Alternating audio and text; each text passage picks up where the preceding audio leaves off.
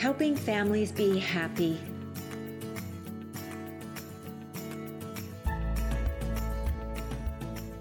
Well, welcome to the Helping Families Be Happy podcast, where we explore the often messy world of family, love, and relationships. I'm your host for this podcast, Christopher Robbins, the co founder of Familius Publishing, husband, father of nine, author, fly fisherman, backpacker, and aspirational musician based in the Central Valley of California. We hope to bring you nourishing real life information about love, family, relationships, and life. Now, I'm happy to introduce today's guest. Rosalinda Oropesa Randall is a modern day civility and etiquette expert, author, and media source. For almost 20 years, she's been spreading civility in her signature, enthusiastic, and straightforward approach. She offers tips, advice, and options, not immovable rules. She has been featured in many publications, radio, and television. Rosalinda is the author of the Familius book, Don't Burp in the Boardroom your guide to handling uncommonly common workplace dilemmas. She also has a new book, Keep Your Distance Your Guide to Handling Common Dilemmas in Uncommon Times.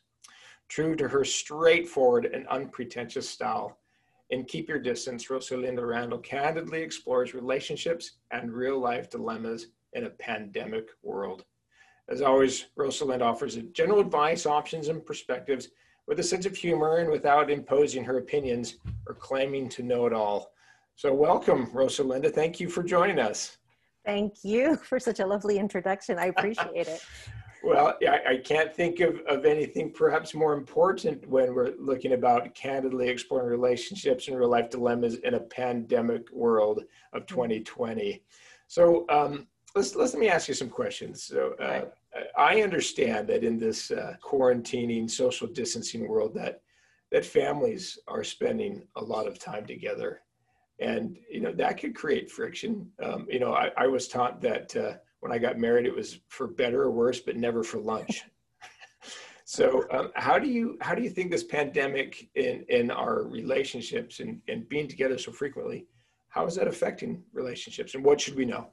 Well, this can be a very new experience for some families spending this much time together. You know there are a lot of families that are disconnected um, and when they are home they're still disconnected because they're connected on social media and the kids are on video games and so forth. So that can be a bigger challenge for some families learning how to talk to one another. So being forced is either you know reignited relationships or revealed some things that we didn't realize um, habits uh, annoyances that that we have so spending so much time together. Um, with children uh, you may also parents might even see some things revealed of their children's habits. And especially now with homeschooling uh, hovering over them uh, while they're in school you might realize that your child is not shy after all um, or is very shy or doesn't engage. You know what i've told some parents that have called me are don't deal with it right then and there if they are on zoom um, with their teacher or you hear them answer back or anything let them finish the day. Remember you have not been there all day. They've managed to get through you know each grade without you hovering over them. Have a talk with them at the end of the day. Also spouses and partners. That again either has has helped the relationship or not. I know of a couple who are contemplating divorce um, because of spending so much time together. They're not used to it. They've been apart have their jobs gotten together for dinner here and there and have their activities. But now that they've been quarantined and these people don't have children this particular couple but um, what I say to people who who may be considering a, a life changing decisions, it's because we have this factor of COVID, making a life changing decision may not be the case if you had a normal life, but this issue also applies to roommates. Um, there have been roommates where some of them have just moved out and left the other with, with the rent because they have never had to spend this much time together.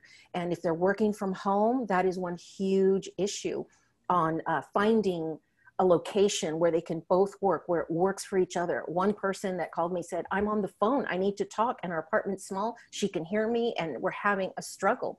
Some things just cannot be fixed. Um, you just have to find a compromise what works best. And sometimes one person will have to give uh, more than the other.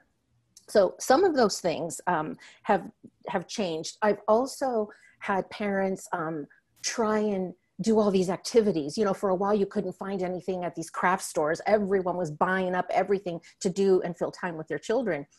And some have found, especially when they get into the preteen age, that they weren't too crazy about being involved with these family activities, especially when they haven't done them for years. Um, video games has been it. Uh, to parents, I say, be a little bit patient. Have it there. Invite them every time. Sometimes, you know, you'll have different age groups, and the younger ones are ready to dive in, and the older ones are a little more hesitant.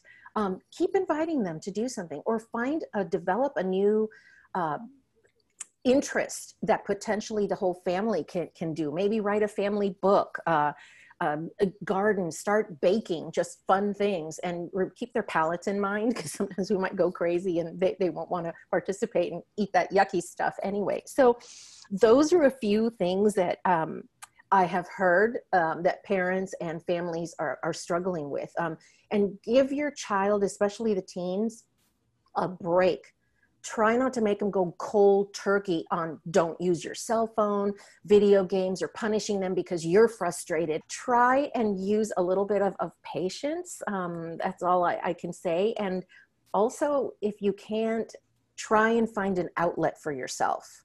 And um, while this might not be common, um, I actually know someone who found an outlet for themselves by flirting with a former coworker online.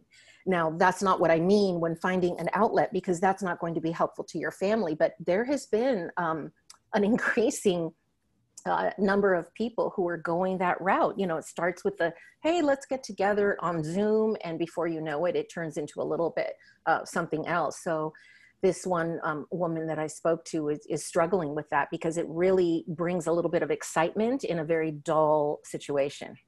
So, there, so thank you. That, there was a lot that you just covered there. Um, let's just break it down for a second. Okay. So with children and homeschooling and and and and the fact that there's they're distance learning, um, we're hearing let, let's don't hover. They they've been able to manage the school experience themselves, and uh, we should let them have that continue to have that experience. That's how they learn to become adults and be responsible for their own life. We're hearing let's not make rash decisions because of a unique moment in our life. A divorce is, is a very important decision, but it, it shouldn't be made in a time when it's when um, it's just not a normal period. And so we, we should be patient with ourselves as we and really think about the the ramifications of our decisions, and then uh, letting children have some downtime. Um, with our family, you know, we, we let them have downtime, and, and and downtime is also learning just exploring outside, reading a book, uh, just playing some music. Um, that that is also an experience. So that's that's great advice there. So much to so much to learn. And as a family, how do we how do we get along when we're so close together? Do we have to compromise with each other? Let's shift to this election year. It's kind of interesting. I mean, you you are an expert in, in etiquette, and we have we have a polemic year. So how do you talk about civility and when people bring up politics? Do you have any advice for us? First, I say if you're going to get in a political discussion, say face to face.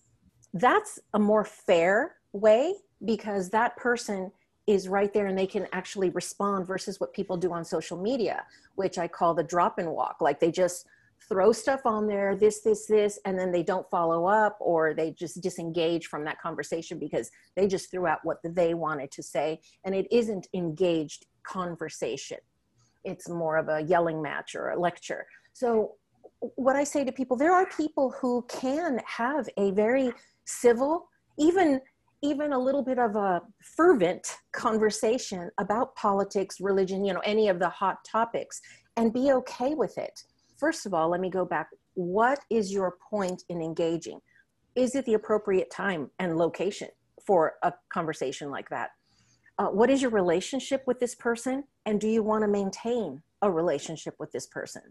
And then, what is your goal in starting or continuing or participating in this conversation about politics. And then finally, do you know where they stand on that particular issue? If you do, and they staunchly believe where they stand, and you staunchly believe where you stand, there really isn't a purpose to discuss it other than I'm going to tell you how wrong you are, or try and change your mind, or challenge you, or just call you names. So if you take all that into consideration, if you really want to understand that person, learn about why, even if you're you're never going to believe what they believe, but you you're curious. I am. I talk to people that uh, you know believe in certain things that I don't, and I like to learn why they do. You know, I might be enlightened and go, "Oh, never thought of that point." That's the thing. There are perspectives that we don't think about if the conversation gets really intense, you see that person, I, I, gauge it from like a one to a 10, and they're climbing to a six and a seven, and you just started the conversation, it's time to stop. It's not going to go anywhere once somebody reaches a six or a seven. Just move on and talk about something else. Well, that's, that's very helpful. It reminds me of what Aristotle said. He's quoted as saying that uh, the sign of an educated person is his or her ability to entertain an idea without having to accept it. And so, what, what you're suggesting there is that um, in these discussions, whether they be they could be t- topics where we we obviously disagree, um, that there's opportunity to learn and to and, and to better understand someone else. Stephen R. Covey, in his um, seminal book, The Seven Habits of Highly Effective People, said it had the principle of seek first to understand, then to be understood. So it sounds like there's a great opportunity to identify, you know, what is what's our intent? Is it to prove someone wrong, which isn't really a helpful intent, no. or is it to seek to understand and appreciate diversity and difference of opinion and have an opportunity to learn? If that's the intent, well, there's tremendous opportunity to to learn from someone else's point of view and consider things that we hadn't before to help us appreciate um, that other person's background, their intent, their interests, their concerns, as well as expand our own experience. Let's let's close by focusing on something that's relevant for everyone, and that is social distancing, mask wearing during this unique time, and and how do we respect other people? Um, any advice there for us that, that you can share? Well, you just said it. Respect other people. I mean, in a nutshell, that's what it is. Uh, there are again that's a very divided thing with face masks some people are just staunchly refusing to wear them and and so on but if i tell people if it's the law the local community uh, county law wear it um, i did have to travel um, some during covid due to family necessity and um, from one state to another from one county to another the restrictions and guidelines were different so we need first to educate ourselves before we start pointing a finger. Uh, some businesses maybe don't mandate it or require it, again, depending on where you are. If something is bothering you, contact the manager let them handle the person with or without a mask or who's standing too close so many people ask me like how do i tell someone to stand back eye contact right now because we can't see our facial expression the entire eye contact is very important. So you know that i am speaking directly to you. Smile under that mask because we can tell from through the eyes. And look at the person and calmly at a level two out of 10 say i'm still practicing social distancing. Would you mind taking a step back please? Most people will do that and also giving each other the benefit of the doubt i did it not too long ago i got a little close because just habit to get out there quicker. I approached the, the belt at the grocery store sooner and they said, no, please stand back. And I said, oh, I'm so sorry. And, and I got back because typically we want to get in and get out quickly. So I wasn't thinking. That's all it took for her to remind me.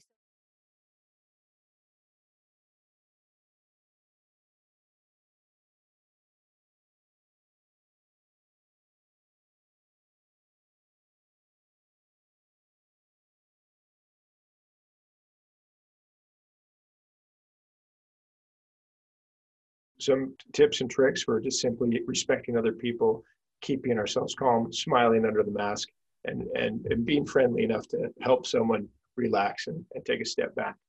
So, well, Rosalinda, thanks so much for being with us today. It, it's been, as always, a pleasure to share time with you. Now, where can our listeners find you online?